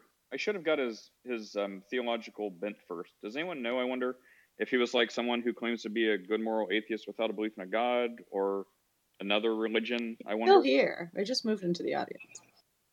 I just Oh. call that kindling for the fire. That's just me. Well, I just wonder. I mean, it, it's an anecdotal, but you know, I would be curious to kind of start taking a poll, like you know, because a lot of times people, you know, like Michael, I have no reason to not believe. He says, "Okay, I'm a good, good moral atheist by secular standards. I just don't believe in a god." I believe that, but someone like that, you, you know, all too often is like, "I could be a good moral atheist without God," and you know, then say every horrible thing and be like a terrible human garbage being, and um, be like, "Okay, well, people like Michael perhaps can, but you cannot." Um. So, anyways, just curious about that. Human garbage being. Human garbage being. I don't even see Uri. Where was he? Is he still here? Uh, yeah, you see him with his guitar down there? He's in the bottom row of the audience. Abba. oh, hey, Uri. Yeah, there you welcome, welcome. Well, anyways, on a good note to end, I guess. I'm saying everything backwards. Gosh, I can't complete a sentence. I'm like, I'm like Rain Man, like saying everything like halfway and backwards. Um, yeah, the the worst car I ever had was an Audi. Like it was, it was, What year though? Come on. it was a I- I- ni- it was an, it was a Yeah, if you're picking the year for like literally every car was like a pile of crap. There's there's certain decades where any car made was literally a POS, like Well, Hondas, was- Toyotas, everything. Yeah, this was in a '94, and it was when it was it was about '98 when I had it, um, and it just had nothing but electronical electronic issues and like sensor problems, and oh, that thing was. Like every pain. brand's got got some lemons in it, to be sure. My my point is that literally, I, in, Chris, I intensively looked into this. Okay, like I I I, I Oh, had I an do have to run. AMG Mercedes. Okay, and I was displeased with the quality of the vehicle, and then I started shopping around the other German cars, and ultimately. Like w- once I drove the Audi, it was it was uh, hands down the best option. So I implore you go go take a drive around in an Audi. So my my budget for the next car is forty five k. Okay, uh, Get a Highlander. A4. You can get an A4. Well, I don't want to buy brand new. I all I never buy brand new. Yeah, that's I meant used depreciation- A4. okay, yeah. Yeah, yeah. Well, yeah, obviously, anything like that. Yeah, I mean, a brand new, you know, uh, brand new five series is or like or just save your money and buy a brand new Honda Civic, dude. Point A to B, you know. Buy three of them. Okay, everyone. Nice talk. See you All right. next time. See Take you care, next- everyone. Hi, guys. God bless. Let us know if you get the, let us know if you get the ladies' car. Jesus is God. God bless. Jesus is God. Take care.